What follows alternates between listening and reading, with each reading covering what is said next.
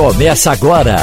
Opinião com qualidade e com gente que entende do assunto. Com Geraldo Freire, Romualdo de Souza, Wagner Gomes e jornalistas do Jornal do Comércio, deixando você bem informado. Passando a Limpo. Eita, o Passando a Limpo começa. Hoje com Romualdo de Souza, com Fernando Castilho e Wagner Gomes. Nós já estamos com o doutor Marcelo Bruto, que é secretário executivo de Parcerias e Estratégias de Pernambuco, que cuida das PPS, essa secretaria. E uma ação relativa aos BRTs está para acontecer. Ele, quando sair da nossa conversa, vai direto participar de uma reunião. Doutor Bruto, eu queria começar lhe perguntando o seguinte. Eu tenho uma curiosidade grande para olhar para... Eu não ando mais de ônibus, só raramente, mas no tempo que eu andava de ônibus, eu andava normalmente pendurado na porta, de alguma forma, com uma loucura. Você rasgava os botões de sua camisa. Isso era uma coisa muito comum nos meus tempos de ônibus. Por mais que as pessoas reclamem, eu acho que nós nunca tivemos alguma coisa parecida nos últimos tempos.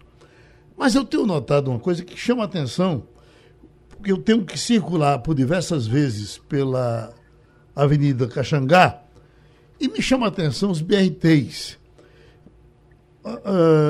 Nos horários que passam por mim, quase sempre relativamente vazios, quando não totalmente vazios.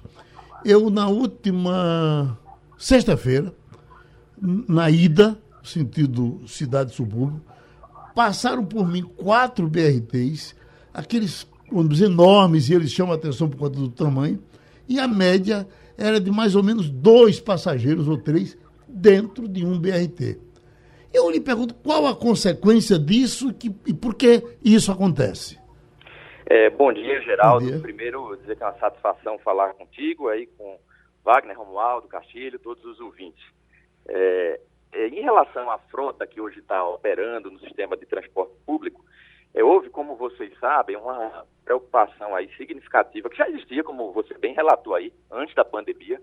O sistema de transporte já vivia uma crise, né, que se assentou sobretudo ali em 14, 15, quando houve uma queda significativa do emprego, uma queda da demanda. Isso afetou a própria sustentabilidade do setor do transporte. E havia uma preocupação com essa questão da presença de lotação em ônibus, do nível de serviço mesmo do sistema de transporte público. Durante a pandemia, essa preocupação se intensificou por motivos óbvios, e houve, durante a pandemia e no esforço que se mantém até hoje, um aumento do esforço fiscal do Estado para garantir uma frota mais reforçada mesmo. Então, assim, proporcionalmente hoje, a frota, seja a do BRT, seja a do sistema de transporte convencional, ela está mais reforçada em comparação com o volume de pessoas que estão usando hoje o sistema de transporte do que antes da pandemia. Não quer dizer de forma alguma, e o governo do Estado sempre tem reconhecido isso, que o sistema precisa de melhorias, precisa de mais reforço, precisa resolver o seu problema de financiamento. Essa iniciativa da concessão hoje dos terminais integrados do BRT faz parte desse esforço, mas isso que você está relatando, que em alguns horários os BRTs, mesmo os ônibus convencionais, estarem num nível de ocupação menor, é fruto, sobretudo, desse esforço maior, de colocar mais ônibus na rua proporcionalmente ao volume de passageiros que estão usando o sistema, que ainda está reduzido em relação a antes da pandemia. Está aí mais ou menos na faixa de 70%, 75% do que era em março de 2020. Eu lhe falei de uma linha específica, a linha de Caxangá. Esse ônibus vai, inclusive, vai para Camaragibe. As outras linhas são do mesmo jeito? É um padrão similar, eu diria assim. Você tem, na verdade, na maior parte do dia, um nível de conforto maior, assim, mais espaço, né, menor ocupação, e você tem horários de pico mais estresse, mais tensionamento. Fora do horário de pico, certamente, na maior parte das linhas, você tem um nível de ocupação muito razoável, assim, bem, bem reduzido até. No horário de pico varia muito de acordo com a linha. Para a nossa conversa temos, como disse, Romualdo, Castilho e Wagner. Wagner Gomes. Vamos falar a respeito dessa nova proposta do governo de Pernambuco, que é a gestão, uma parceria, né, público-privada do sistema, doutor Bruto. O que é que vem por aí? O que é que a gente pode esperar dessa vez, já que o governo está deixando agora nas mãos da iniciativa privada essa gestão? Wagner, essa iniciativa ela se iniciou em 2019. Quando nós, reconhecendo a necessidade de melhoria do sistema de transporte, sobretudo na gestão da infraestrutura, o que é que acontece? A gente, nos últimos 10 anos, o volume da infraestrutura de transporte público da região metropolitana aumentou bastante, né? Foi implantado um BRT com 44 estações e foi mais que dobrou o número de terminais integrados. Evidentemente que, junto com isso, ao mesmo tempo que aumentaram os níveis de integração, permitindo mais pessoas fazerem integrações, também aumentou o tamanho do desafio, a dificuldade para você gerenciar 70 equipamentos de transporte público na região metropolitana. Para vocês terem noção, só quem tem um número equivalente assim, de equipamentos de infraestrutura, a região metropolitana do Recife é São Paulo, né? Nos outros casos, até por não serem sistemas metropolitanos, é um volume muito menor de equipamentos para se gerir. E diante dessa dificuldade, nós iniciamos estudos ainda em 19, conhecendo algumas experiências que existem em Goiânia, em São Paulo, Salvador, Fortaleza, até em outras cidades, e identificamos que um bom caminho seria, em vez de nós deixarmos essa gestão no Grande Recife, como é hoje, com um conjunto de contratos de obra, de manutenção, de vigilância, dispersos e contratos de curto prazo, seria melhor a gente fazer uma parceria de longo prazo com a iniciativa privada, que desse sustentabilidade à manutenção, que concentrasse a responsabilidade por todos os serviços relacionados à manutenção da qualidade da infraestrutura e permitisse também fazer um aumento significativo de investimento. Então, essa é um pouco a origem desse trabalho. Foi depois disso, houve consultas públicas, audiência pública, passou pelo Tribunal de Contas, foi feita a licitação esse ano e hoje nós estamos assinando o contrato. O que é que se espera nos próximos anos com essa parceria público-privada voltada para a gestão dos equipamentos de infraestrutura e transporte público, tanto os terminais quanto as estações? Em primeiro lugar, uma melhoria na resposta ao usuário no dia a dia. Nós vamos ter indicadores de qualidade de serviço, indicadores de manutenção, indicadores de vigilância, pesquisa de satisfação do usuário. A ideia que está concebido é que o parceiro privado consiga reagir mais rapidamente às necessidades do usuário. Isso a gente espera uma resposta rápida, tão logo haja assunção pelo parceiro privado. Segundo, investimentos em requalificação. Então, ao longo dos próximos 4 anos, todos os BRTs, estações BRTs e terminais integrados serão requalificados. Requalificados para ter acessibilidade, para fazer adequação de pavimento, para ter um terminal novo, totalmente adequado às necessidades atuais do transporte público e requalificado do ponto de vista de tecnologia da informação, com implantação de sistemas de informação ao usuário, disponibilidade de Wi-Fi, com implantação de CFTV, câmeras de monitoramento, implantação de centros de comando e controle que permita ao consórcio e ao concessionário estar gerenciando dia a dia, hora a hora, um sistema tão complexo como esse. Então, esse é um segundo pilar, requalificação, tanto do ponto de vista de TI, quanto do ponto de vista de infraestrutura física. Essa requalificação já se inicia no próximo ano, mas leva completa por 4 anos. E, finalmente, o terceiro propósito é a gente também explorar vocações. Os terminais, ao mesmo tempo que tem esse desafio de gestão, eles estão localizados em áreas privilegiadas, em áreas densas, por onde circulam pessoas, e eles podem ter vocações, podem ter polos de serviço associado a eles.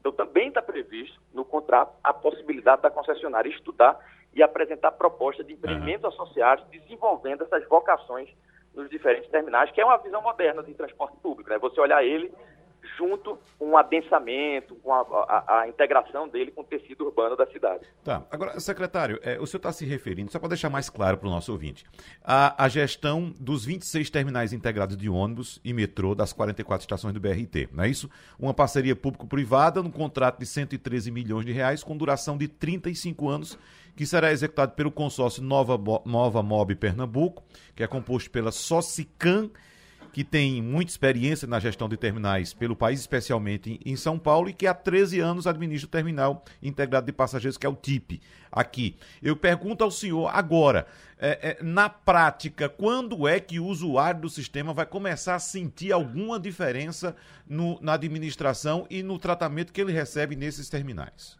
Perfeito. Só uma correção, Wagner. Está tudo correto, a gente se informou, só que estão os terminais integrados e as estações de BRT, as estações de metrô não estão dentro desse contrato de PPP. Okay, perdão. Com a assinatura do contrato hoje, existe a previsão de um período de transição, até porque são muitos equipamentos para serem assumidos e trabalhos operacionais para serem desenvolvidos no consórcio, e o consórcio vencedor, a Nova MOB, esse prazo de transição máximo é de 6 meses, ou seja, teria que ser encerrado e iniciar a operação no primeiro semestre. Mas há um esforço muito grande que está sendo feito pelas duas partes, o interesse das duas partes, para que a gente possa iniciar essa operação ainda no mês de janeiro. Por quê? Porque o mês de janeiro é um mês, naturalmente, de uma movimentação um pouco menor em relação aos outros meses, então é um mês mais apropriado para você já iniciar uma operação desse porte.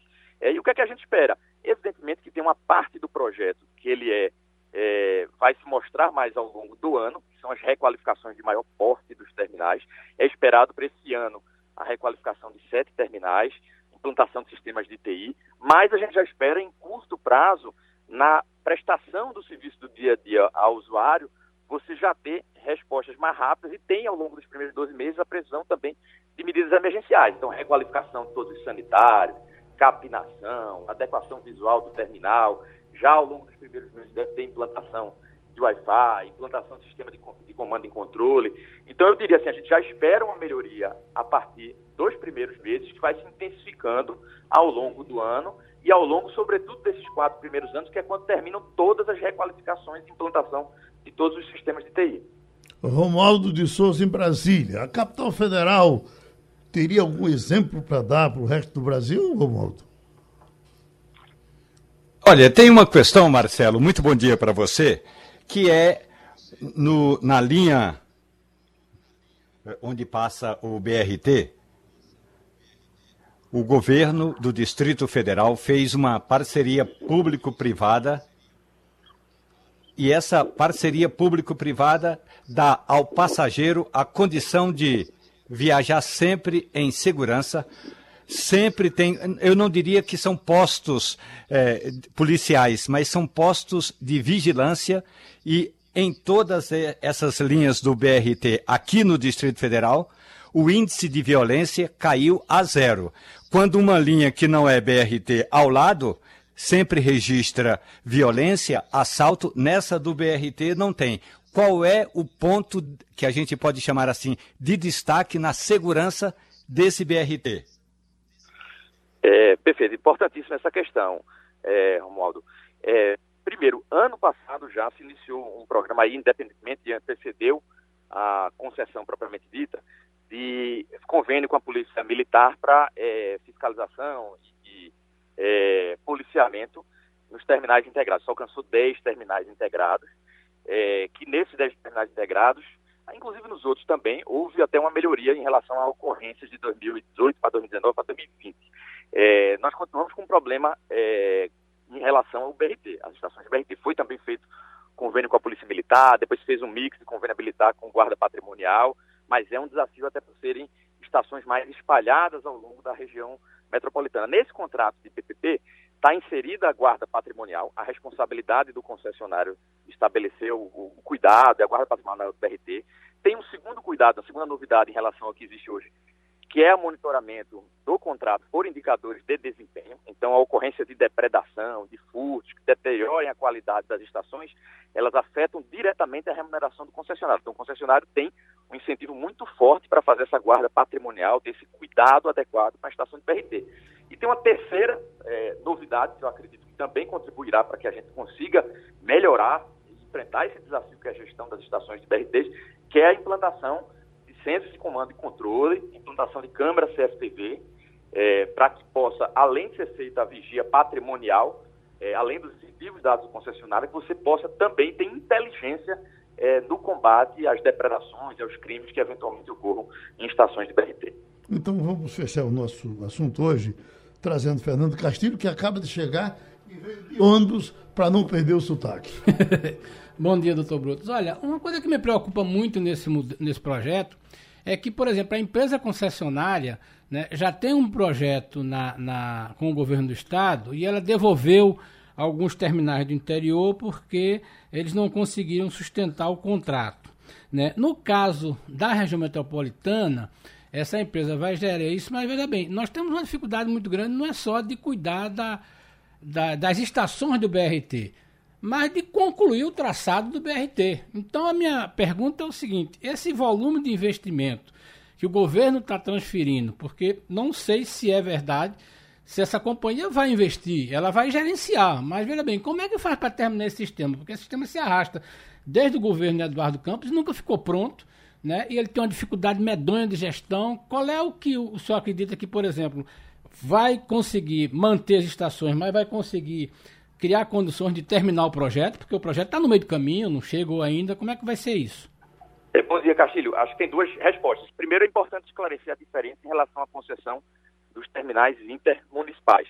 O modelo das concessões intermunicipais, né, de rodoviárias intermunicipais, é um modelo em que a concessionária depende exclusivamente na sua receita da tarifa de embarque, né, de alguma cobrança do usuário, e a partir dessa receita é que ele viabiliza o investimento. E ele, então, evidentemente, ele fica mais dependente da demanda. No projeto dos terminais urbanos, até porque não se desejava e não se poderia cobrar a tarifa de embarque, não existe essa dependência, esse risco de demanda por parte do concessionário. O Estado vai manter um volume de aportes dentro da concessão, na forma de contraprestação, ao longo dos 35 anos, um volume até equivalente ao que faz hoje. Junto com isso, ele autoriza a concessionária a explorar receitas alternativas, empreendimentos associados, e aí o privado tem uma vocação muito maior do que o poder público para trazer receita, e é essas duas fontes de receita, privada mais aporte público, que vão viabilizar os investimentos. Então não há essa dependência, como existe no rodoviário intermunicipal, você tem razão, da tarifa de embarque, do volume de passageiro, que acaba possivelmente virando um ciclo vicioso, né, de você viabilizar investimento. Então tem uma diferença nos dois modelos que a gente acredita que minimiza muito o risco de insucesso no caso dessa PPP dos urbanos e das estações.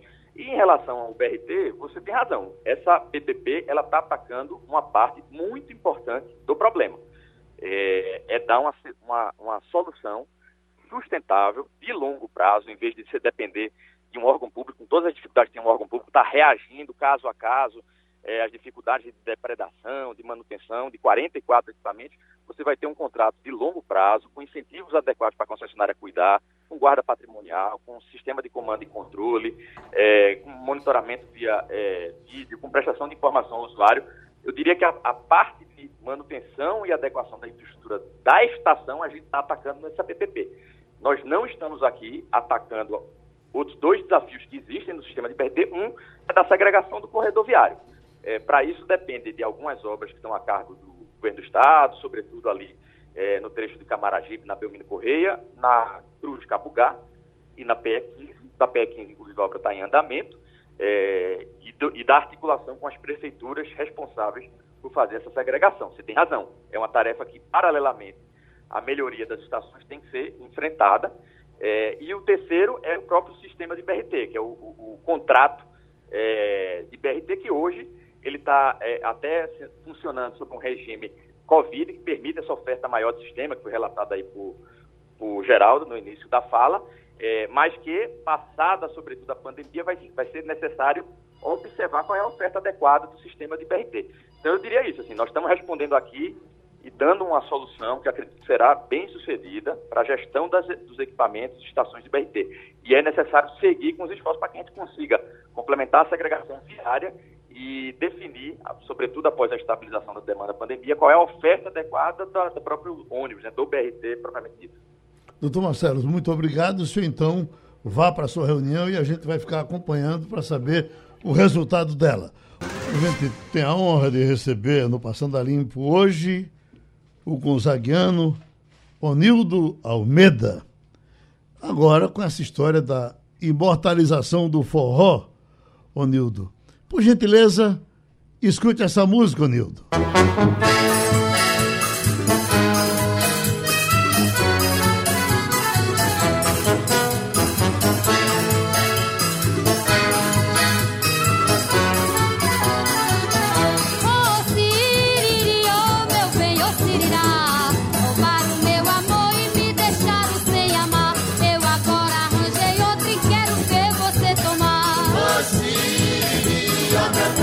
Aí uma música de Onildo Almeida, gravada por Marinês, certamente há mais de 50 anos. Eu lhe pergunto, Onildo, isso é forró? É, forró.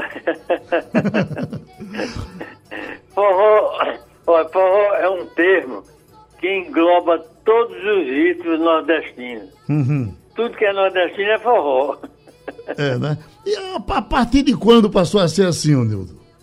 Olha, depois que eu comecei a gravar com Marinês, e Marinês começou a aparecer no cenário nacional com essa de roda que aqui na região é muito conhecido, e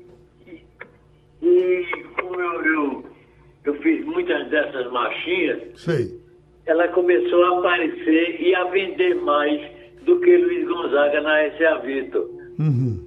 Isso aí foi um motivo para Marinês disparar. Aí ela sai da S.A. e vai para a CBS. E na CBS, Abdias começou a explorar o forró, esse tipo de música, e a gente começou a anunciar o forró da Marinês. Uhum. Que quem começou com tudo isso, todo mundo sabe que foi Luiz Gonzaga. Uhum. Aí Gonzaga, naturalmente, entrou nesse tema do forró também. E sim, como eu fazia música para Gonzaga, eu fiz alguns forrós para ele também. Uhum. Então, o forró foi criando o corpo e outros compositores entraram nessa dança, entraram no forró e criou-se o nome. E a gente não sabe, naturalmente, dizer como nasceu o forró. Uhum. Então, essa maneira como eu estou lhe explicando é como eu vi e como eu participei e outros participaram, porque a coisa nasceu assim de um todo. Uhum. Não teve um criador. A gente não pode apontar. Uhum. A música já existia, apenas a gente entrou para divulgá-la. Uhum. E deu o nome de forró. Deixa eu chamar Romualdo, que certamente está com muita curiosidade de lhe ouvir e de lhe perguntar. Ele vem de Brasília, a capital do forró. Onildo, bom dia. Bom dia. Ontem, lá no Palácio do Planalto, teve um depoimento seu. Lá na tela, o presidente até bateu palmas quando você disse que quando se fala em forró, não há de se falar em apenas um ritmo, mas diferentes ritmos. E aí foi a vez do ministro do Turismo pegar a zabumba e tocar um chachado, um shot, um baião. E o que mais chamou a atenção, eu não sei se é por causa do romantismo, se é por causa da saudade, mas o que mais chamou a atenção não foi nem a asa branca, foi um forró de pé de serra. O que o forró de pé de serra tem de tão importante para chamar tanta atenção, Onildo? Porque é um ritmo, é uma música que não existia nos grandes centros, só na periferia, no mato, nos sertões, entendeu? Eu diria que é um ritmo muito matuto, muito nosso da região. Então, o rádio foi divulgando, os cantores foram cantando e divulgando e aparecendo como um novo ritmo. E a esse ritmo a gente deu o nome de forró, porque lá no mato, lá na periferia, nos grandes centros nordestinos, já se dizia, vai ter um forró. O que é o forró? Forró é uma dança do mato, uma dança dos matutos lá, com a música deles, com a sanfoninha, com melodias que o rádio nunca explorou, nunca divulgou. E só depois da Marinês, do Luiz Gonzaga, é que isso veio à tona, né? E eu me sinto um dos criadores do forró, aproveitando essa época em que eu vi muito na festa do café. Meu pai era fazendeiro de café, dava uma festa, tinha mais de 100 mulheres que apanhavam café, e no final da apanha, Ele dava uma festa no terreiro. E qual era a música que se ouvia? Era o improviso dessas musiquinhas que hoje a gente chama de forró. Uhum. Essas marchinhas de roda. Deixa eu lhe botar com o Fernando Castilho, que tá, é um homem de economia, doido para lhe perguntar alguma coisa. Mestre Onildo, sua bênção. Olha, eu queria mostrar ao senhor uma música, um Fazendo História que tem a ver não só com forró, mas com baião. Rádio Jornal, a estação primeira da notícia, fazendo história. Humberto Teixeira, doutor do Baião, meu irmão de arte, vem até aqui dar o teu recado. Tamo aí, compadre, mas quer saber, Luiz, eu já dei o meu recado. A bola agora está com Caetano, com Gil, com Edu Lobo, Capinã, Theo, Sérgio Ricardo, Macalé, Nonato, Milton Nascimento, Gonzaguinho, com o meu querido Tom Jobim, com o jovem Vinícius e outros tantos jovens de Baião Polinário, bons toda a vida. Mas eles foram muito bacanas, sabe? Quando falaram e disseram que Luiz Gonzaga era um negócio muito importante na música popular brasileira. Com isso, eles fizeram justiça ao velho Baião, que eu e Luiz demos um dia para o Brasil, lá pelos idos de 46. Se me tocam um ramo dos louros do rei?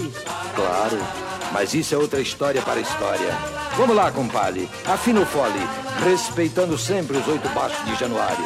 Nós estamos em 71 e o Baião está fazendo bodas de prata, 25 anos. Quanto a mim, gente boa, que ninguém nos ouça, modestamente, que vontade de voltar. Rádio Jornal. Foi excelente, tá fazendo... essa lembrança do Castilho foi ótima. Nós por todas as razões, até porque a gente pergunta, e o Baião agora? Virou forró? Pois é, esse ano que está fazendo 50 anos, 71, 2020, 70 anos. Uhum. 75 anos. 75 anos. Seus baiões agora são forrós também? Alô? Oi, a pergunta é, seus baiões agora viraram forró? Lógico, toda a música nordestina hoje é forró.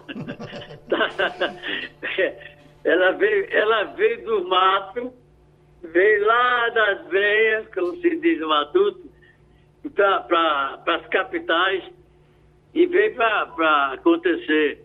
Porque aquilo que era baião, shot, arrastapé, tudo isso hoje é forró. Uhum. Porque nordestino é forró. Veio de onde? Veio lá das breias, do mato, da periferia do Nordeste brasileiro. Deixa o nosso Wagner Gomes lhe perguntar. É só para fazer um registro, Onildo, que sábado passado nós reunimos uma turma de forró no Mesa de Bar, uma turma nova, como por exemplo Irá Caldeira e Cezinha, e uma turma mais experiente também, como Terezinha do Acordeão e Anastácia. E você foi muito lembrado, muito reverenciado nesse encontro, não só pela sua história de vida pessoal, mas sim também pelos seus quase 100 anos de dedicação à cultura brasileira, Onildo. Então, deixa aqui o meu registro, os meus parabéns em nome dessas pessoas que participaram do programa do sábado passado. Um abraço para você. Obrigado. Eu não quero, Onildo, que ele entre nessa concorrência, porque você vai continuar vivendo, eu vou terminar morrendo, e na outra encarnação eu vou voltar mulher para casar com você, tá certo? Um abraço, Onildo! Já estamos com o advogado Rodrigo Azevedo, que é um misto de tudo, porque como advogado, ele é professor de finanças, ele direito de casais, aposentadorias, enfim, tudo. E é também o nosso especialista em transportar pessoas do Brasil, especialmente do Recife, onde ele atua, para o resto do mundo. E tem aqui uma manchete, doutor Rodrigo, que é: o Brasil vive o maior êxito da sua história. Número de brasileiros no exterior saltou de 1.900.000 em 2012 para 4.200.000 hoje. E o fenômeno vai prosseguir. 2018, 70 milhões afirmaram que deixariam o país se pudessem. A culpa é sua? Rapaz, se a culpa fosse minha, eu já tinha sido expulso do Brasil. Oh, bom dia, Geraldo, bom dia, ouvintes. Só para um esclarecimento aí, Eu sou advogado, sim, há mais de 20 anos. Minha especialidade é direito administrativo, licitações e contratos e defesa de produtor rural endividado. Essa é a minha área, tá? Sou educador financeiro, como você sabe. Já fui sócio numa empresa de educação financeira aqui em Pernambuco. E sou sócio investidor numa empresa de intercâmbio chamada Vasto Mundo Intercâmbio. E vivi essa experiência de ir para fora, né? De morar fora no Canadá com minha esposa e meus filhos. E realmente a gente vê um crescimento muito grande, e essa foi uma das razões que a gente decidiu investir nesse segmento, né? Tem crescido a vontade de sair do Brasil, e se você quer buscar aí um fator único para estimular isso, eu diria que a situação econômica e a questão da violência no Brasil, Geraldo. Uhum. Essa é a principal queixa, né? Se você fizer um retrospecto, se a gente voltar, se eu não me engano, era o primeiro mandato do governo Lula, ou o segundo, não sei, o Brasil estava numa pujança econômica muito grande, né? Aqui em Pernambuco, especificamente, o Porto de Suape cheio de obra, milhares de trabalhadores lá, enfim, a economia bombando. Pernambuco crescia 2%, 3% a mais que o Brasil. E se você olhar o histórico, você vai ver um retorno de brasileiro muito grande nessa época. Uhum. Muita gente que tinha ido estar lá fora voltou para o Brasil por conta da perspectiva de crescimento econômico, de situação de melhora de qualidade de vida, etc., queda de violência, enfim.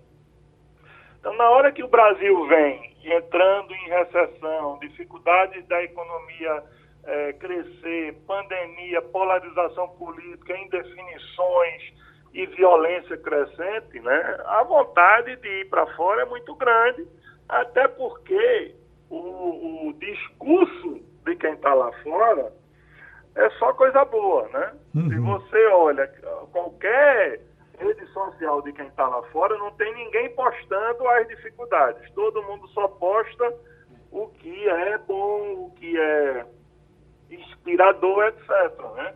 Então as pessoas usam muito como argumento os preços. Ah, comprar um carro nos Estados Unidos é muito mais barato que no Brasil. É verdade. Agora também pagar uma moradia nos Estados Unidos é muito mais caro do que no Brasil, né? Então, é preciso ter cautela com relação a isso. O Wagner vai até lhe perguntar, e um dia desses a gente conversava exatamente isso. Eu digo, ah, Wagner, em toda a roda de amigos que eu chego, apareciam e dizem, não, muitos, se eu só estou nesse país porque não tem outro jeito. Se eu tiver, é impressionante isso, né? Eu digo a vocês, Geraldo, com sinceridade. Uhum. Esse também Essa pesquisa que diz 70 milhões, está entendendo? Sim. Ela é nesse grupo que conversa com a gente. Mas é nesse ponto que eu quero abordar a minha participação aqui com o Dr. Rodrigo Azevedo, porque nós sabemos, doutor Rodrigo, que o Brasil foi construído desde a colonização portuguesa por levas e levas de imigrantes, a partir do século XIX, principalmente, né? O Brasil, inclusive, com o fim da escravidão, foi buscar imigrantes, né? Foi, parece um contrassenso, mas foi buscar os imigrantes para trabalhar aqui, que a gente precisava de mão de obra qualificada, inclusive. E devido aos conflitos no mundo também, com a Primeira Guerra, a Segunda Guerra, perseguição aos judeus, então o Brasil foi um celeiro, abrigou levas e levas de outros povos, de outras culturas aqui. Mas o que chama a atenção agora, além desses números, que inclusive foram divulgados pelo Ministério das Relações Exteriores, o número de brasileiros saltou. Veja só, em 2012 existiam, segundo o Ministério das Relações Exteriores, cerca de 1.900.000 brasileiros fora do país. Hoje, temos quase 4,5 milhões de brasileiros vivendo fora do país. Ou seja, nesse período, houve um aumento de 122% no número de brasileiros vivendo lá fora. São quase 2% da população do país vivendo no exterior, doutor Rodrigo. Agora, evidentemente, como o Geraldo disse, quem é mais novo, ou quem, por exemplo, não tem mais o que perder aqui, vai, embarca numa aventura dessa. Só fica aqui quem de fato não tem como sair. Porque quando a gente olha para as perspectivas, na sua área, na área de Castilho, por exemplo, de economia, a gente não vê uma perspectiva boa para o país. Na área política que a gente observa, o que é que vem por aí, né? Vamos perder mais 1, 2 décadas? Então, o que é que eu vou ficar fazendo nesse país aqui se eu trabalho somente para pagar minhas contas e com a corda no pescoço, doutor Rodrigo? Eu costumo dizer, Wagner, que a gente culpa muito a política, né? Essas indefinições todas no Brasil, e ao invés da gente subir a ladeira, a gente desce a ladeira, a gente tem o hábito de culpar muito os gestores políticos. E eu sou muito crítico com isso, porque eu vivi isso lá fora, e você vê que o resultado do país lá fora, dos estados, de um país de primeiro mundo, né? Seja ele qual for. Né? Eu morei no Canadá, fui muito nos Estados Unidos, tenho vários amigos lá, né? Eu já fui na Europa várias vezes, enfim. E aí, nesses países de primeiro mundo, você vê que a diferença não está no político ou na política, a diferença está no povo. Né? O governo faz uma praça, um parque, 20 anos depois você volta lá e aquilo está melhor.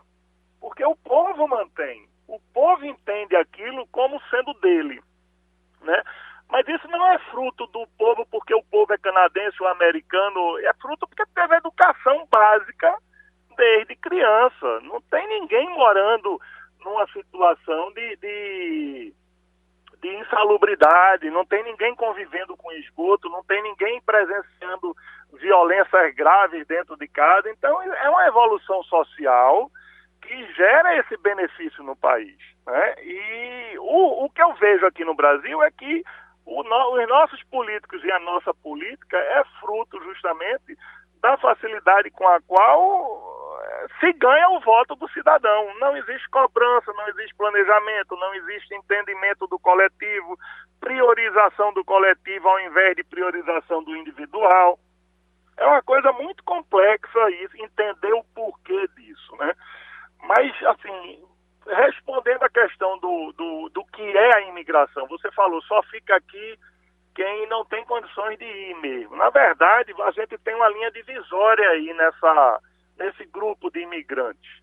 Você tem o público que tem condições financeiras de ir legalmente e para um programa acadêmico, seja universitário, seja de ensino médio, enfim, do que for, como eu fui fazer um curso superior lá, né? E você tem aquele público que não tem condições nenhuma de sequer conseguir um visto e vai clandestinamente. E isso é um público muito grande dentro desses números divulgados, né? Uhum.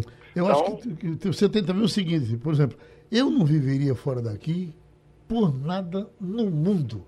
Eu, quando chego na Ceasa, já começo a sentir saudade. É um negócio de doido, doutor Rodrigo. Eu lembrei, olha, por incrível que pareça, eu lembrei muito de você. Antes de eu ir, a gente teve um debate aí na Rádio Jornal e no intervalo você comentou comigo assim, Rapaz, eu gosto de passar na rua pelo mesmo lugar e ver a árvore crescendo.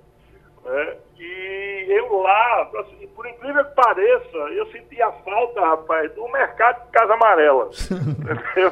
De comprar o queijo coalho ali no mercado de Casa Amarela. Uhum. Então, realmente, eu sinceramente acho que tem idade, tá? Eu não sou contra, porque você tem um diferencial muito grande de qualidade de vida se você tem condições de ir legalmente falando, tá? Clandestinamente eu não recomendo para ninguém. Uhum. Mas se você vai, tem condições de ir legalmente falando, e você é jovem, vai começar uma vida profissional lá fora, eu acho muito interessante. Até porque na condição legal você pode voltar na hora que quiser, quando der vontade. Castilho quer lhe perguntar. Oi, não. Bom dia. Eu só queria fazer uma pequena pergunta sobre o seguinte, os desafios, né, e as coisas difíceis que essas pessoas vão encontrar lá. Porque, geralmente, muita gente vai em função das informações nas redes sociais. Então, por exemplo, as pessoas acham que o Canadá é o país top de linha em termos de recepção de qualidade, mas não revelam que a adaptação, né, da cultura brasileira à cultura canadense é uma coisa que exige muito, como é a adaptação da cultura americana e, mais ainda, na cultura dos países da Europa. É uma coisa que, na conversa que você tem com os migrantes, né, eles têm essa percepção ou esse é um choque que a maioria deles só percebe lá? O isolamento cultural. Você tem dois perfis, tá? E isso eu presenciei muito. Você tem aquele perfil completamente encantado, né? O cara que sai do Brasil, renegando o Brasil, e chega no Canadá do dia para a noite amando tudo que o Canadá tem. Vou usar o Canadá como exemplo, tá? Que foi onde eu fui morar. Mas isso acontece em todos os países, né? E, o esquilo, olha o esquilo! O esquilo é um rato no Canadá, você vê em toda esquina, tá? Mas o cara acha espetacular porque viu um esquilo. E você tem aquele que vai com o pé no chão, né? E aquela história, né? Quando em Roma, seja um romano. A cultura, a adaptação cultural, eu diria que é a maior dificuldade. Né? Porque você, se você vai estudar, por exemplo, você conseguir entrosar e entender aí, fazer amizades como você faz no Brasil com o público canadense, é muito difícil, né? Porque a forma de pensar é diferente, até as piadas são diferentes, entendeu? Então acaba que o brasileiro fica convivendo com o público brasileiro daquele segmento no qual ele se encontra. Essa é uma grande dificuldade, né? Eu tenho vários amigos lá que foram com filhos adolescentes, eu fui com filho adolescente e vi isso, né? Não é fácil. Não é fácil. Agora vamos para Washington, vamos com Fabíola Góes, com muitas notícias do mundo, em especial dos Estados Unidos, de capital para capital, Romualdo de Souza. Pois é, Fabíola, bom dia para você, tudo bem por aí? Eu estava aqui fazendo uma pesquisa sobre preço do peru. Acredite que no Brasil houve uma elevação de mais de 20% acima da inflação, ou seja, no Brasil, o peru está batendo recorde. A minha questão é, nos Estados Unidos, o que é comum na chamada ceia de Natal, Fabíola? Bom dia, Romualdo, Geraldo, bom dia a todos. Olha, vai ser a primeira vez que eu vou participar de uma ceia natalina aqui nos Estados Unidos, mas certamente o peru faz sucesso, não só no Natal, mas aqui também faz sucesso no Thanksgiving, né? Aquele feriado de ação de graças. Você me disse que 20% aumento do peru por aí no Brasil. Eu ainda não tenho ideia, porque ainda não procuro, não saí procurando por peru por aqui para comprar. Eu não tenho ideia de preço de peru, mas certamente também está mais alto, porque a inflação aqui nos Estados Unidos subiu, está atingindo 6% mais ou menos, e então a gente vê os preços muito altos. E aí agora que a gente está nessa expectativa de final de ano, né, as famílias viajando, se reencontrando, e aí agora a gente prepara. Agora a família de brasileiro aqui nos Estados Unidos vai comer, pode comer bacalhau, a gente consegue encontrar aqui bacalhau para fazer uma boa salada de bacalhau, a farofa para acompanhar o peru, um arroz, a lentilha. Então a gente adapta aqui as realidades. O Castilho, na verdade, o peru, a partir do Chester... Eu não sei se o Chester é uma coisa do mundo todo, porque o Chester não tem pai nem tem mãe, é como se fosse filho de sua cadeira, mas a partir do Chester o peru perdeu muito espaço no Brasil, né? Eu não sei, eu acho que, mas veja bem, tem duas informações aí só para a gente completar, Fabíola, que é o seguinte: primeiro, porque o peru na época era muito caro, não tinha essa produção, na verdade você tinha a produção da Sadia, né, que criou a marca, né, inclusive colocou ele até no slogan da companhia, mas foi a importação de uma ave modificada, inclusive americana, que foi esse fenômeno que virou o Chester no Brasil, até porque é uma carne mais mole do que a do peru. Então, essa é uma modificação. Agora, essa questão do Natal, Fabíola pode nos ajudar, que é uma coisa completamente diferente, que lá tem um ritual, né, de fazer a ceia, e o brasileiro tá. Mas eu queria perguntar a Fabíola, saindo um pouco dessa questão do Natal, que ela pode explicar, como é que vai ser este Natal, segundo Natal dos Estados Unidos, né, na questão da Covid, né, as pessoas vão se reunir mesmo, e essa questão que é assustadora, né, os Estados Unidos estão chegando agora neste domingo a 800.000 mortes, né? Eu acho que é muita coisa, né? De longe, todas as guerras que os americanos já participaram. Como é que está sendo processado isso? Como é que vai ser este Natal, o segundo Natal da Covid, Fabíola? Castilho, bom dia. É um Natal diferente, mesmo assim. O Natal passado estava em lockdown, né? Totalmente, os restaurantes fechados, as famílias reunidas minimamente em suas casas.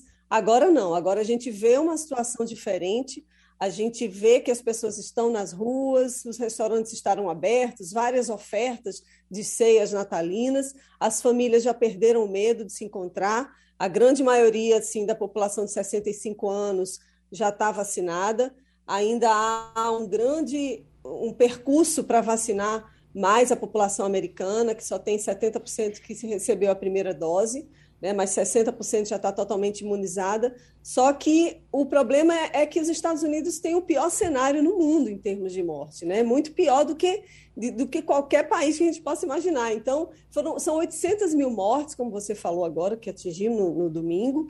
A Omicron está preocupando as autoridades. A boa notícia que a gente acaba de receber aqui agora é que a Pfizer anunciou que o remédio que eles estão produzindo para combater, né, os sintomas da Covid, ele tem uma eficácia de 89%, evita as mortes em 89%.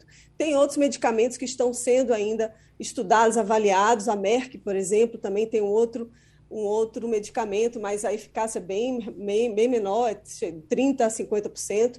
Ainda esse medicamento da Pfizer precisa ser aprovado pela FDA, que é a agência americana que aprova o uso desses medicamentos. O Biden já anunciou que vai comprar milhões de doses. Então, há uma corrida aí também para que evite as internações, né? Porque esse remédio seria tomado já nos primeiros sintomas, nos primeiros 3 dias de sintoma da Covid, a pessoa toma o remédio e evita que seja hospitalizada. Agora, a Delta ainda é dominante aqui, ainda muita gente morrendo, ainda há uma recusa enorme de pessoas. Um dado que me chamou a atenção ontem aqui em relação às pessoas que se recusam a tomar vacina nos Estados Unidos são as Forças Armadas, que anunciaram demitiram 27 militares que se recusaram a tomar a vacina. Nas Forças Armadas, na Força Aérea, americana, são mais de 365 mil pessoas e morreram, em média, mais ou menos 80, e 97% já está imunizado com pelo menos a primeira dose. Mas mesmo assim, até mesmo nas Forças Armadas, ainda há um número grande de pessoas que se recusam a se vacinar.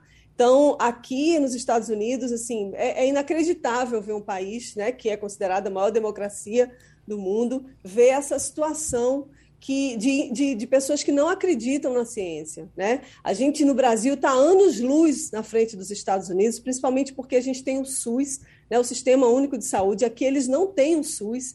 Então, a gente está reclamando, o Conexi SUS, né, foi um ataque de hackers, perderam os dados e tal. Mas aqui eu não sei como é que eles estão fazendo esse controle, por exemplo, dos vacinados. A gente recebe um cartãozinho de vacina e eu não tenho nada que diga, não tem um sistema que diga que eu estou vacinada aqui. Deve ter, junto à farmácia que eu me vacinei, para o meu cadastro ali, vamos dizer, se eu perco o cartão de vacinação. Mas, assim, o que eu vejo aqui é que os Estados Unidos estão muito atrasados nesse aspecto de vacinação coletiva. Fabíola, o que eu estou sabendo aqui é o seguinte, é que a nossa mensagem de Ano Novo, Castilho, Wagner, ela está tão bem feita, ela está tão bem colocada para o momento que eu vou pedir para o Chavrinho soltar e você copiar, mostrar para os americanos... Mostrar para Biden. Para que eles façam igual.